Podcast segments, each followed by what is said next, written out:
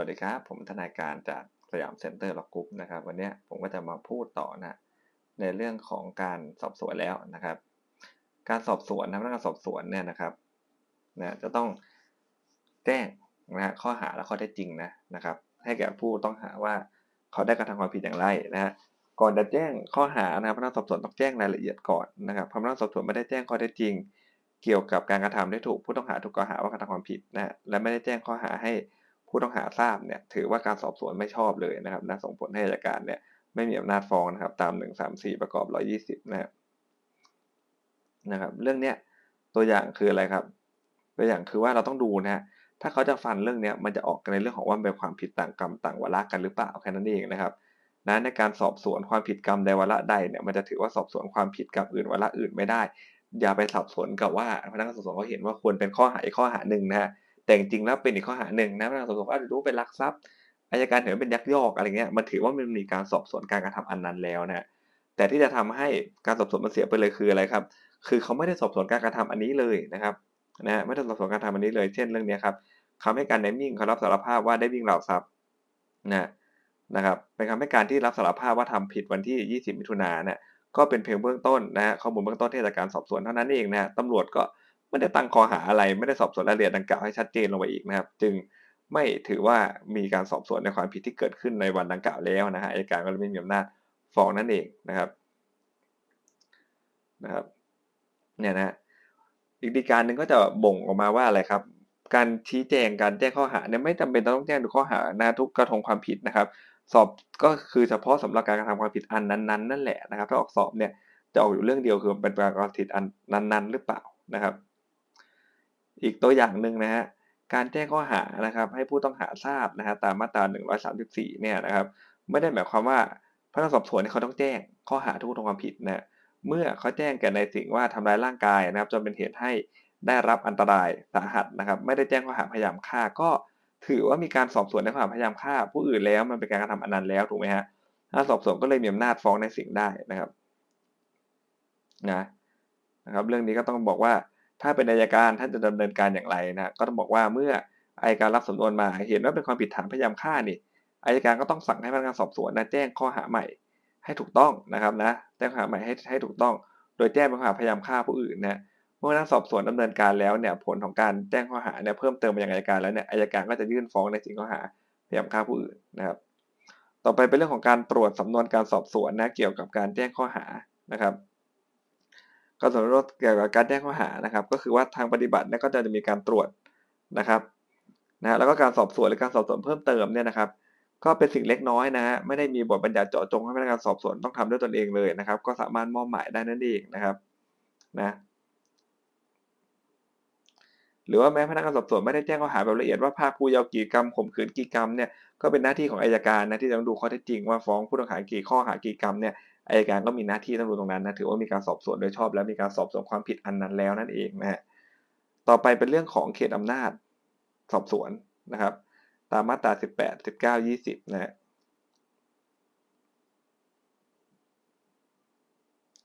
โดยหลักแล้วนะฮะเรื่องเขตอำนาจของการสอบสวนนะครับ คือถ้าพนักงานสอบสวนเนี่ยที่เขาไม่ได้มีอำนาจสอบสวนว่าจะเป็นมาตรา 18 ก็ดี 19 ก็ดี 20 ก็ดีเนี่ย ไปทำการสอบสวนเนี่ยนะก็นะฮะไปรับผิดชอบการสอบสวนอะไรเงี้ยนะฮะย่อมทาให้การสอบสวนเนี่ยมันเสียไปทั้งหมดเลยอายการไม่มีอำนาจฟ้องนะ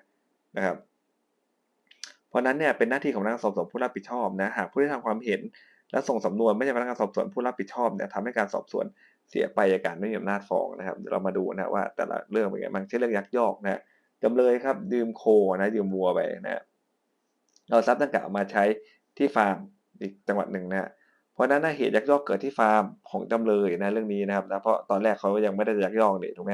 เหตุยักยอกมาเกิดที่ฟาร์มของจำเลยครับ ความผิดนะฮะที่เกิดขึ้นนะฮะในในในในในฟาร์มตัวเนี้ยก็อยู่ในจังหวัดกาฬสินธุ์นะครับ เพราะนั้นเนี่ยไอตัวโจทย์เนี่ยเขาดันไปนะครับร้องทุกข์นะฮะที่ที่ไม่ใช่ที่ที่ความผิดเกิดขึ้นนะครับนะก็เลยไม่มีอำนาจสอบสวนนะครับ มาฟ้องก็ไม่มีอำนาจฟ้องนะศาลก็ต้องยกฟ้องนะเรื่องนี้ครับ เป็นเรื่องกรณีจำเลยในการทำความผิดในท้องที่ต่างๆ เกินกว่าหนึ่งท้องที่ขึ้นไปฮะจึงเป็นความผิดมีหลายกรรมนะทำโดยท้องที่ท้องที่ต่างๆ กันนะครับพนักสอบสวนที่ใดที่หนึ่งเนี่ยมีอำนาจเกี่ยวข้องก็สอบสวนได้นะครับเนี่ยได้รับเงินค่าสินค้าแล้วไม่โอนให้แก่โจทย์ร่วมนะนะครับตั้งแต่รับเงินลูกค้าโจทย์ร่วมแต่ละจังหวัดจนถึงสำนักงานของโจทย์ร่วมซึ่งอยู่กรุงเทพนะฮะแบบเนี้ยนะฮะต้องเป็นสถานที่ที่จำเลยต้องมาชำระหนี้กับโจทย์ร่วมก็ทั้ง 19อนุ3อนุ4เลยนะฮะ ต่อไปข้อความผิดฐานรับของโจรเนี่ยเป็นความผิดต่อเนื่องกับความผิดฐานลักทรัพย์นะฮะนะครับเนี่ยแม้ความผิดฐานลักทรัพย์กับลักของโจรเกิดขึ้นต่างท้องที่กันแต่มันก็ต่อเนื่องกันนะก็ลักทรัพย์แล้วก็มา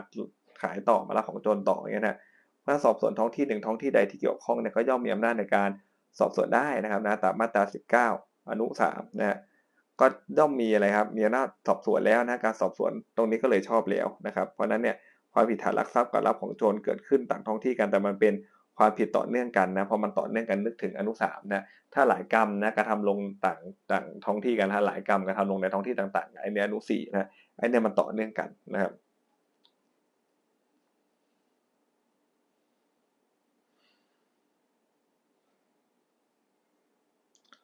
เดี๋ยวอีกประเด็นหนึ่งนะครับ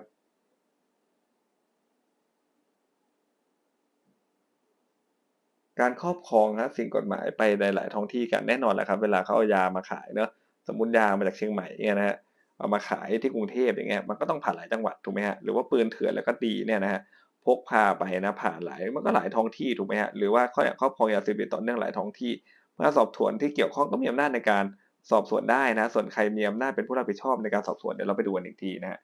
ส่วนคดียาเสพติดเนี่ยนะมันจะมีจุดที่มันเป็นจุดดิฟอยู่นิดนึงนะฮะเราต้องดูให้ชัดเจนนะครับ นะว่ามันพูดง่ายๆครับเขาเป็นเจ้าเดียวกันหรือเปล่านะฮะหรือว่าคนละเจ้ากันกันนั่นเองนะไอ้เรื่องแรกนะครับนะตำรวจเขาจับผู้ต้องหาที่หนึ่งได้นะครับ ก็บอกว่าเฮ้ยมีไว้เพื่อจำหน่ายกับผู้ต้องหาที่สองนะครับมี NIA เป็นเพื่อนผมด้วย ที่ตรงนั้นก็ยังมียาอยู่ด้วย ไอ้แบบเนี้ยนะไปจับเด็กที่หนึ่งอะถือว่าเป็นความผิดต่อเนื่องกันนะครับเป็นความผิดต่อเนื่องกันนะตามมาตรา 19 อนุ 3 นะครับ ต่อเนื่องกันก็มันก็จะยิงมาจุดที่ว่าพนักงานสอบสวนท้องที่ไหนก็มีอำนาจในการ สอบสวนได้นะครับ ใครเป็นพนักงานผู้รับผิดชอบก็อีกเรื่องหนึ่งนะฮะแต่อีกเรื่องหนึ่งครับอ่าเรื่องนี้นะจับได้นะแล้วก็ให้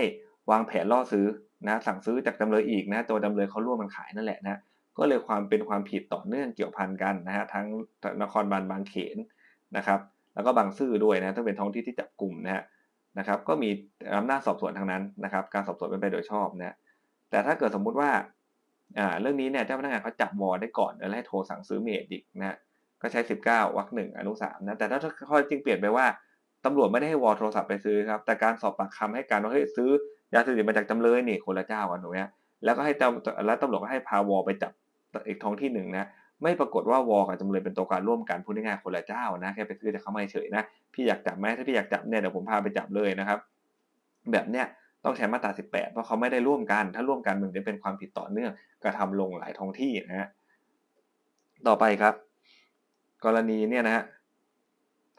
ตกลงนะฮะก็ติดตามจับกลุ่มได้เห็นไหมฮะมีการตกลงนะฮะขายยาเนี่ยมันก็จะเป็นอย่างนี้เลยเป็นความผิดต่อเนื่องกระทำต่อเนื่องเกี่ยวพันกันนะครับนะครับก็จะมีหน้าสอบสวนด้วยเนี่ยคดีนี้ตำรวจผู้การกระทำผิดเองนะฮะ แล้วแค่โทรศัพท์ไปล่อซื้อเนาะแล้วมีการส่งมอบยาอันนี้ 19ลูกสามแน่นอนนะต่อไปครับดีกาปี 59นะฮะเหตุ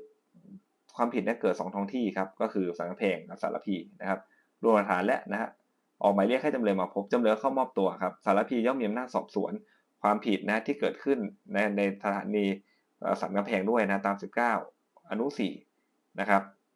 เพราะอะไรครับ เพราะมันเป็นความผิดต่างกรรมหลายกรรมนะทำลงในท้องที่ต่าง ๆ กันนะ แล้วกรณียังจับผู้ต้องหาไม่ได้นะพนักสอบสวนสารพีเขาได้รับคำร้องทุกข์ไว้ก็เป็นผู้พบการกระทำผิดอยู่ก่อนเนอะจึงเป็นผู้มีเป็นผู้รับผิดชอบในการสรุปนะสำนวนนะส่งต่อให้กับอายการนั่นเองนะครับ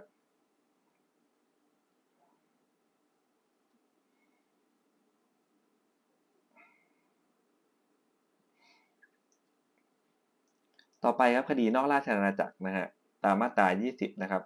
ก็จะหมายถึงนะฮะ ความผิดที่มีโทษตามกฎหมายไทยทำลงนอกราชนะฮะอันเนี้ยอายการสูงสุด หรือผู้รักษาการแทนเท่านั้นนะครับที่เขาจะสามารถเนี่ยที่เขาเป็นพนักงานสอบสวนผู้รับผิดชอบนะฮะ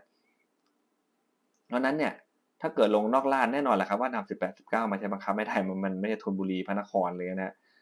เออจุดที่สามารถเอามาออกสอบได้นะต้องดูว่า1ครับ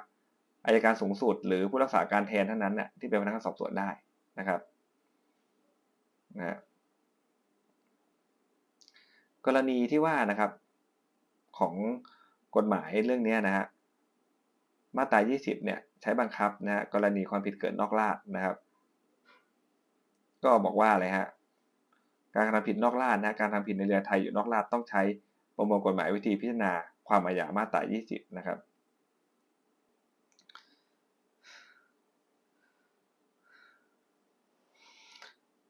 พวกพรบอื่นๆนะป้องกันปราบปรามการฟอกเงินอย่างเงี้ยนะครับ หรือว่าเกี่ยวคอมพิวเตอร์นะถ้าส่วนหนึ่งส่วนใดกระทำนอกราชนะครับ ก็ถือว่าเป็นคดีนอกราชอาณาจักรนะการสอบสวนเนี่ยก็ต้องเป็นไปตามมาตรา 20 นะครับ และก็ที่เน้นๆเลยก็คือว่าหากมีการฟอกเงินช่วงนี้กำลังดังเลยนะฟอกเงินโดยการโอนเงินไปต่างประเทศเนี่ยจะเป็นคดีนอกราชอาณาจักรทันทีนะอายการสูงสุดหรือผู้รักษาการแทนเท่านั้นแหละนะครับ ที่จะ มีอำนาจนะครับออกคำสั่งฟ้องหรือไม่ฟ้องแล้วเป็นพนักงานสอบสวนด้วยนะครับ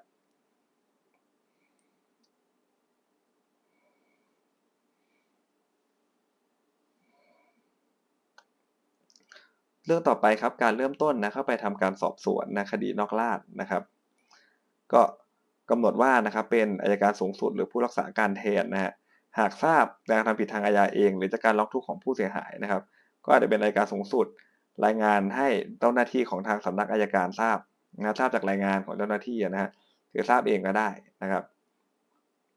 สองคือว่าพนักงานสอบสวนแจ้งการกระทำผิดอาญาต่ออายการสูงสุดนะเมื่ออายการสูงสุดได้ทราบแล้ว ก็จะมอบหมายให้อายการหรือพนักงานสอบสวนเนี่ยเป็นผู้รับผิดชอบการสอบสวนต่อไปนะครับ ประเด็นแบบนี้ฮะการกระทำของจำเลยเนี่ยนะครับ เป็นการกระทำนะฮะตามมีโทษตามกฎหมายไทย และจะกระทำลงนอกราชนะครับอายการสูงสุดผู้รักษาการแทนเนี่ยเป็นพนักงานสอบสวนผู้ รับผิดชอบนะฮะจะมอบหมายหน้าที่แห่นั้นให้อายการ หรือพนักงานสอบสวนคนใดครับเป็นผู้รับผิดชอบแทนก็ได้นะครับเมื่อเรื่องนี้อายการสูงสุดมอบให้ที่กองปราบเขาทำนะฮะก็เป็นการสอบสวนที่ชอบด้วยกฎหมายแล้วนะเรื่องนี้เป็นเรื่องพารอเรือนะผู้เสียหายจากไทยส่งออกไปยังญี่ปุ่นนะนงเหนียวกักขังนะมีทั้งส่งออกนะครับนงเหนียวกักขังนะครับนะและให้ผู้เสียหายค้าประเวณีด้วยนะครับ แบบเนี้ยนะฮะก็เกิดหลายที่เลยไปรับเหมือนเพชรบูรณ์ขอนแก่นกรุงเทพแล้วก็ญี่ปุ่นนะแบบนี้เนี่ย ส่วนหนึ่งส่วนใดกระทำญี่ปุ่นเนี่ยมันวิ่งไปที่มาตรา20 เลยนะครับ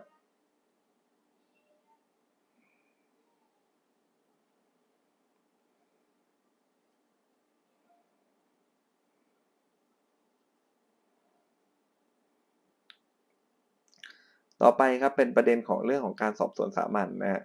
การสอบสวนเนี่ยมาตรา 130 นะให้เริ่มการสอบสวนโดยมิชักช้านะ จะทำการที่ใดเวลาใดก็แล้วแต่นะครับผู้ต้องหาเขาไม่ต้องอยู่ด้วยนะครับ ไม่เหมือนการพิจารณาคดี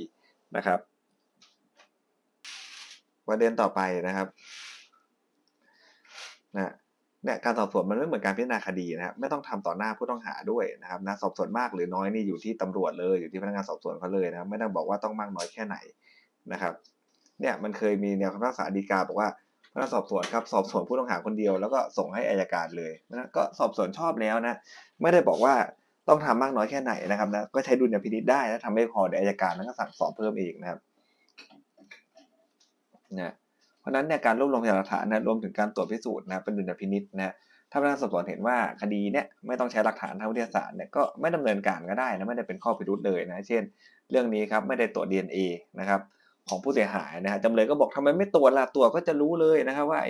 ฐานสักคัดหลังอสุจินั้นมันไม่ใช่ของผมอะไรเงี้ยนะพวกนักสอบสวนทำได้นะ ไม่มีอำนาจเออไม่ถือเป็นพิรุธอะไรเลยนะ ประกอบกับหลักฐานที่ตรวจวินิจฉัยมีน้ำหนักเชื่อมโยงสอดคล้องนะไม่ต้องมี DNA ก็ได้นะครับ รับฟังได้แล้วนะครับว่าเออจำเลยล่วงละเมิดต่อผู้เสียหายนะครับ ต่อไปเรื่องของการสอบปากคำผู้เสียหายนะกรณีที่พนักงานสอบสวนครับถามปากคำผู้เสียหายหรือพยานนะซึ่งเป็นเด็กอายุไม่เกิน 18 ปี นะครับในความผิดที่เขากำหนดไว้นะครับถ้าเราจำไม่ได้นะเราดูไว้เราถ้าเราจำไม่ได้นะฮะเราดูมูดแอนโทมันจะประมาณว่ามันกระเทือบกระเทือนใจลักทรัพย์กระเทือนใจไหมก็กระเทือนใจถูกไหมแต่ว่าไม่ได้กระเทือนใจมากขนาดถึงขนาดชิงทรัพย์นะฮะอันนั้นมันจะมีการเข้ามาทำลายเนาะไม่ได้กระเทือนใจมากถึงขนาดการการโชคทรัพย์ หรือปล้นทรัพย์นะหรือถูกทำร้ายร่างกายอะไรเงี้ยนะเพราะนั้นลักทรัพย์วิ่งราวทรัพย์เนี่ยมันจะไม่ได้อยู่ในนะครับข้อที่เออพนักงานสอบสวนเนี่ยต้องจัด สาวิชาชีพให้เสมอนะครับ แต่ถ้าเกิดว่าเป็นความผิดฐานที่เขากำหนดไว้นะฮะตอนต้นของมาตราหนึ่งสามสามทวีเนี่ยอันนั้นเนี่ยนะพนักงานสอบสวนเนี่ยต้องจัดสายวิชาชีพเข้าให้เสมอนะอายการนักจิตหรือนักสงเคราะห์นะครับแล้วก็มีบุคคลที่เด็กเขาร้องขอนะครับ แล้วก็ตัวพนักงานสอบสวนเองนั่นแหละก็จะมีมาสีฝ่ายนะครับ ถ้าไม่ทำนะฮะก็ไม่ชอบด้วยกฎหมายแต่ ไม่ถึงทำให้การสอบสวนเสียไปทั้งหมดนะครับอายการฟ้องได้อยู่นะ แต่แค่ไอ้ตรงนั้นจะมารับฟังไม่ได้แค่นั้นเองนะครับนะไอ้ตรงคำให้การของตัวเด็กเขาอะนะฮะมาตราสามสามหนึ่งสามสามที่วรรคหนึ่งครับความผิดเกี่ยวกับเพศ ร่างกายอันไม่ใช่ความผิดอันเกิดจากการชุลมุนต่อสู้นะชุลมุนต่อสู้มันก็ไม่ค่อยกระเทือนใจหรอกมันต่อยกันมั่วสู้ไปมานะฮะพวกเสรีภาพการโชคนะชิงทรัพย์ปล้นทรัพย์นะแล้วก็การป้องกันปราบปรามการค้าประเวณีนะการปราบปรามการค้าหญิงและเด็กกฎความผิดต่างหมายว่าด้วยสถานบริการไอ้พวกนี้เนี่ยนะครับยังไงก็ต้อง จัดให้นะครับนะเด็กไม่ต้องร้องขอเลยนะจะต้องมีการจัดให้เสมอนะครับ ต้องจัดให้มีการสอบสวนแบบพิเศษเสมอนะครับ โดยที่เด็กเนี่ยไม่ต้องร้องขอเลยนะครับ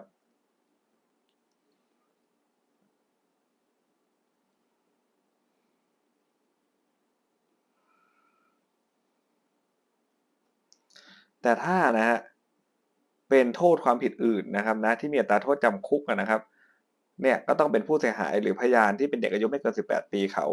ร้องขอเนะก็คือทุกโทษนั่นแหละที่มันมีโทษจำคุกนะฮะอันเนี้ยไม่ใช่ฐานความผิดที่กำหนดใน 133 ทวีครับ แต่ว่ามันเป็นความผิดฐานอื่น มีโทษจำคุกอย่างอื่นเช่นอะไรฮะลักทรัพย์บีกเอาวทรัพย์ก็ได้นะครับนะก็เลยเข้าหลักเกณฑ์นะดังนี้ถ้าเป็นลักทรัพย์เด็กนะอายุไม่เกิน 18 ปีนะครับเป็นผู้เสียหายเนี่ยถ้าผู้เสียหายหรือพยานคนนี้ในคดีลักทรัพย์ร้องขอก็ต้องปฏิบัติตาม 133 ทวีนะครับนะต้องจัดให้มี การสอบสวนตาม133ทวีแต่ถ้าเด็กไม่ร้องขอก็ไม่ต้องปฏิบัติถามคำเดียวว่าเด็กเขาจะรู้ได้ยังไงดูไหมครับเขาจะรู้ได้ว่าผมขอตาม133ทวีนะครับหมวดอย่างเงี้ยคงไม่มีหรอกนะแต่ในทางกฎหมายนะครับนะก็คือว่าเอาว่าอันไหนที่มันมีกำหนดนะเป็นฐานความผิดที่กำหนดไว้ก็ต้องจัดสาวิชาชีพ อันไหนที่ไม่ได้กำหนดก็ไม่ต้องนะตำรวจก็สอบสวนไม่ได้เองเลยนะ ผมคิดว่าจะเป็นอย่างนั้นนะครับไอ้เรื่องแบบนี้ฮะดีกาปี 64นะก็เคยมีมาแล้วนะครับว่า ความผิดเกี่ยวกับเพศนะฮะต้องมีวิดีโอ นะครับคราวนี้ไอ้วิดีโอกับคำให้การมันคนละเรื่องกันเลยนะฮะถ้าเกิดข้อสอบบอกดีการเนี้ยนะครับเราอ่านดูจะเห็นได้เลยมันคนละเรื่องคนละอย่างกันเลยนะครับ แบบนี้เนี่ยนะก็ไม่สามารถที่จะรับฟังเป็นหลักฐานเพื่อเอาผิดจำเลยได้นะตรงไปตรงมาเลยตามมาตรา 226 นะครับ ต่อไปครับคือเรื่องของการให้ผู้เสียหายหรือพยานนะซึ่งเป็นเด็กเนี่ยอายุไม่เกิน 18 นะครับ ชี้ตัวบุคคลตาม 133ตรีนะครับ ต้องปฏิบัติ 2 ข้อเสมอนะฮะหครับ นะครับ ก็สถานที่เหมาะสมนะ มีสติ๊กกงสติ๊กเกอร์อะไรหน่อยนะครับนะแปะรูปยีราฟรูปทางม้าเข้าไปหน่อยนะ ให้มันดูห้องมันดูจรรโลงใจหน่อยนะ ไม่เอาแบบมืดๆทึบๆอย่างเงี้ยนะแล้วก็ป้องที่สำคัญกว่านั้นก็คือป้องกันไม่ให้ผู้คนที่จะถูกชี้ตัว เห็นตัวเด็กนะเดี๋ยวเด็กตกกระจายนะครับนะสองครับให้มีนักจิตวิทยานักสังคมสงเคราะห์เนี่ยบุคคลที่เด็กร้องขอ แล้วก็อายการร่วมอยู่ด้วยแสดงว่าเราก็ได้หลักแล้วว่าถ้าให้เด็กที่เขาเป็นพยานเนี่ยนะเด็กเป็นพยานเนี่ยหรือเด็กเป็นผู้เสียหายเนี่ยนะครับนะ อายุเขาไม่เกิน 18 ชี้ตัวบุคคลใดสหวิชาชีพต้องเข้าอีกแล้วถูกไหมฮะต้องเข้าอีกแล้วนะถ้าเกิดว่า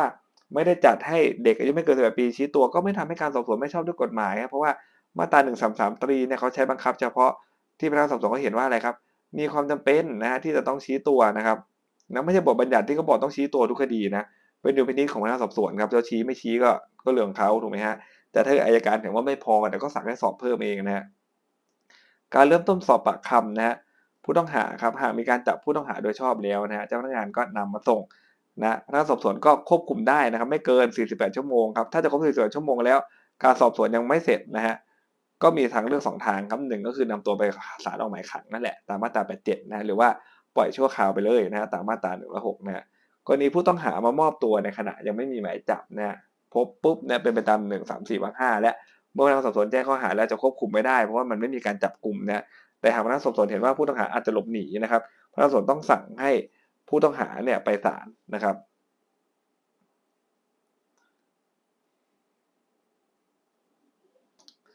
ประเด็นต่อไปนะครับ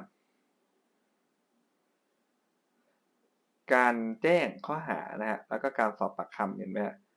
นะครับ เรื่องที่สำคัญนะฮะการแจ้งข้อหาแล้วก็การสอบปากคำ ตามมาตราหนึ่งสามสี่นะครับ ก็เจตนารมณ์ก็เพื่อให้ผู้ต้องหาเขาทราบว่าการกระทำเนี่ยเป็นความผิดนะครับ ให้เข้าใจการกระทำของตนไม่ต้องระบุอ้างบทกฎหมายฮะนะครับต่างกรรมอะไรก็ว่าไปนะพนักงานสอบสวนก็ไม่จำเป็นต้องระบุถึงกฎหมายนะทุกข้อทุกความผิดทุกมาตราอะไรเงี้ยนะครับ ไม่จำเป็นเลยนะเดี๋ยวอายการเขาจัดการได้เองนะครับ เมื่อได้แจ้งความผิดข้อหาหลักแล้วนะครับ ก็ไม่ต้องแจ้งความผิดข้อหาเกี่ยวพันกันอีก เช่นจำเลยพกอาวุธในที่สาธารณะนะครับ ก็แจ้งเฉพาะอะไรครับฆ่าคนตายก็พอแล้วนะเขาก็มีอำนาจในการสอบสวนทั้งหมดแล้วนะไม่ต้องเอ่อไม่ต้องไปแจ้งสามเจ็ดหนึ่งอีกเดี๋ยวอายการเขาจัดให้เองนะฮะการที่มาตราหนึ่งสามสี่เนี่ยนะครับกำหนดให้พนักงานสอบสวนแจ้งข้อหานะครับ ก็ไม่ได้หมายความว่าพนักงานสอบสวนจะต้องแจ้งข้อหาทุกกระทงความผิดนะแม้เดิมพนักงานสอบสวนจะตั้งข้อหาหนึ่งแต่สอบสวนไปแล้วมันเป็นความผิดอีกข้อหาด้วยนี่ก็ถือว่าเป็นการสอบสวนในความผิดนั้นแล้วนะครับ ทางปฏิบัติของอายการเนี่ยถ้าพนักงานสอบสวนเขาส่งสำนวนมายังอายการนะอายการเห็นว่ายังแจ้งข้อหาไม่ครบอายการก็จะสั่งให้พนักงานสอบสวนเนี่ยสอบสวนเพิ่มเติมครับโดยแจ้งให้ทราบถึงข้อเท็จจริงเกี่ยวกับการกระทำที่กล่าวหาว่าผู้ต้องหาได้กระทำผิดนะแล้วแจ้งข้อหาให้ครบถ้วนทุกกระทงความผิด และสอบปากคำผู้ต้องหาในส่วนนี้เพิ่มเติมนั้นด้วยนะครับ ต่อไปครับจะเป็นเรื่องสิทธิ์ของผู้ต้องหานะในการมีทนายความตามมาตรา134ทับ1นะครับนะครับ สิทธิ์ของผู้ต้องหาในการมีทนายนะฮะก็คืออะไรครับ ก็คือตามมาตรา134ทับ1นะฮะจะมีกรณีที่ผู้ต้องหาไม่อาจปฏิเสธสิทธิ์ดังกล่าวได้ก็คือคดีอันนี้เราน่าจะรู้กันอยู่แล้วนะคืออัตราโทษประหารเนอะนะครับ แล้วก็ผู้ต้องหาอายุไม่เกิน18 ปีในวันที่แจ้งข้อกล่าวหานะครับ ในวันที่แจ้งข้อหา ต้องถามมีทนายไหมไม่มีต้องจัดให้นะครับ ต้องจัดให้นะแต่ถ้า1 3 4ทับ1วรรคสองเนี่ยคือเป็นคดีที่มีโทษจำคุกเนี่ย ผู้ต้องหาไม่สิทธิปฏิเสธครับไม่ต้องการทนายก็ได้นะไม่อยากได้จะรับสารภาพอยู่แล้วอะไรเงี้ยนะครับสมมุติว่าแจ้งข้อหาว่าอะไรครับถ้าเจ้าพนักงาน 289 นะ ซึ่งมีระหว่างโทษสถานเดียวเลยคือประหารนะ ถ้าสอบปากคำก็ใช้หนึ่งสามสี่ทับหนึ่งนะฮะ แต่ถ้าเกิดสมมุติว่ามีอะไรครับ มีเอ่อสองแปดแปดนะอาหารชีวิตจำคุกต่อชีวิตด้วยนะ ถ้าสอบปากคำสองแปดแปดเนี่ย น่าต้องใช้วรรคหนึ่งนะ เพราะถ้าเขียนโทษประหารชีวิตก็ต้องใช้วรรคหนึ่งนะ ไม่ต้องคำนึงว่าจะมีโทษอย่างอื่น ด้วยหรือไม่นะครับนะนะครับ มันมีโทษอย่างอื่นด้วยหรือไม่ดูว่ามันมีประหารว่าสูงสุดเนี่ยเขาถึงกับขนาดตายได้เลยถูกไหมฮะถ้าในทางกฎหมายอะนะครับโดนประหารได้เลยเนี่ยก็ต้องให้เขาเนี่ยนะครับมีนะครับสิทธิ์ในการที่จะนะครับมีทนายเนาะแล้วเขาปฏิเสธไม่ได้ด้วยนะเพราะเรื่องของมันร้ายแรงนะครับนะการสอบสวนก็จะต้องจัดให้นะครับ ในทางปฏิบัติครับพนักงานสอบสวนอาจจะแจ้งนะครับ ข้อหานะนะครับฆ่าคนตายไม่เจตนาตาม 290 นะครับ ไม่มีตาโทษประหารนะแล้วผู้ต้องหาไม่ต้องการทนายความ นะครับ ก็ไม่ได้จัดทนายให้นะฮะต่อมาอายการเห็นว่ามีเจตนาฆ่านี่นะครับ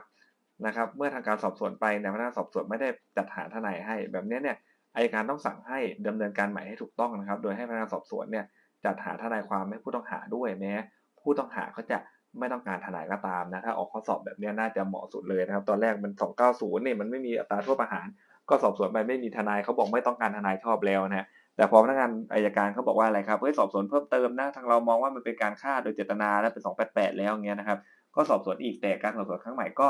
ไม่ได้ให้มีทนายเข้าหนุกไหมฮะถามแล้วผู้ต้องหาบอกไม่เอาเหมือนเดิมอะก็เป็นการสอบสวนไปแบบนี้มันก็ไม่ชอบนะการสอบชอบหรือไม่ก็ตอบว่าไม่ชอบนะครับนะสำหรับวันนี้ก็มีรายละเอียดนะครับ แต่เพียงเท่านี้นะครับโดยพวกนี้เนี่ยผมจะมาต่อเรื่องสิทธิ์ของผู้ต้องหาคราวนี้เป็นฝั่งผู้ต้องหาบ้างแล้วนะครับที่เป็นเด็กอายุไม่เกิน 18 ปีนะครับสำหรับวันนี้สวัสดีครับ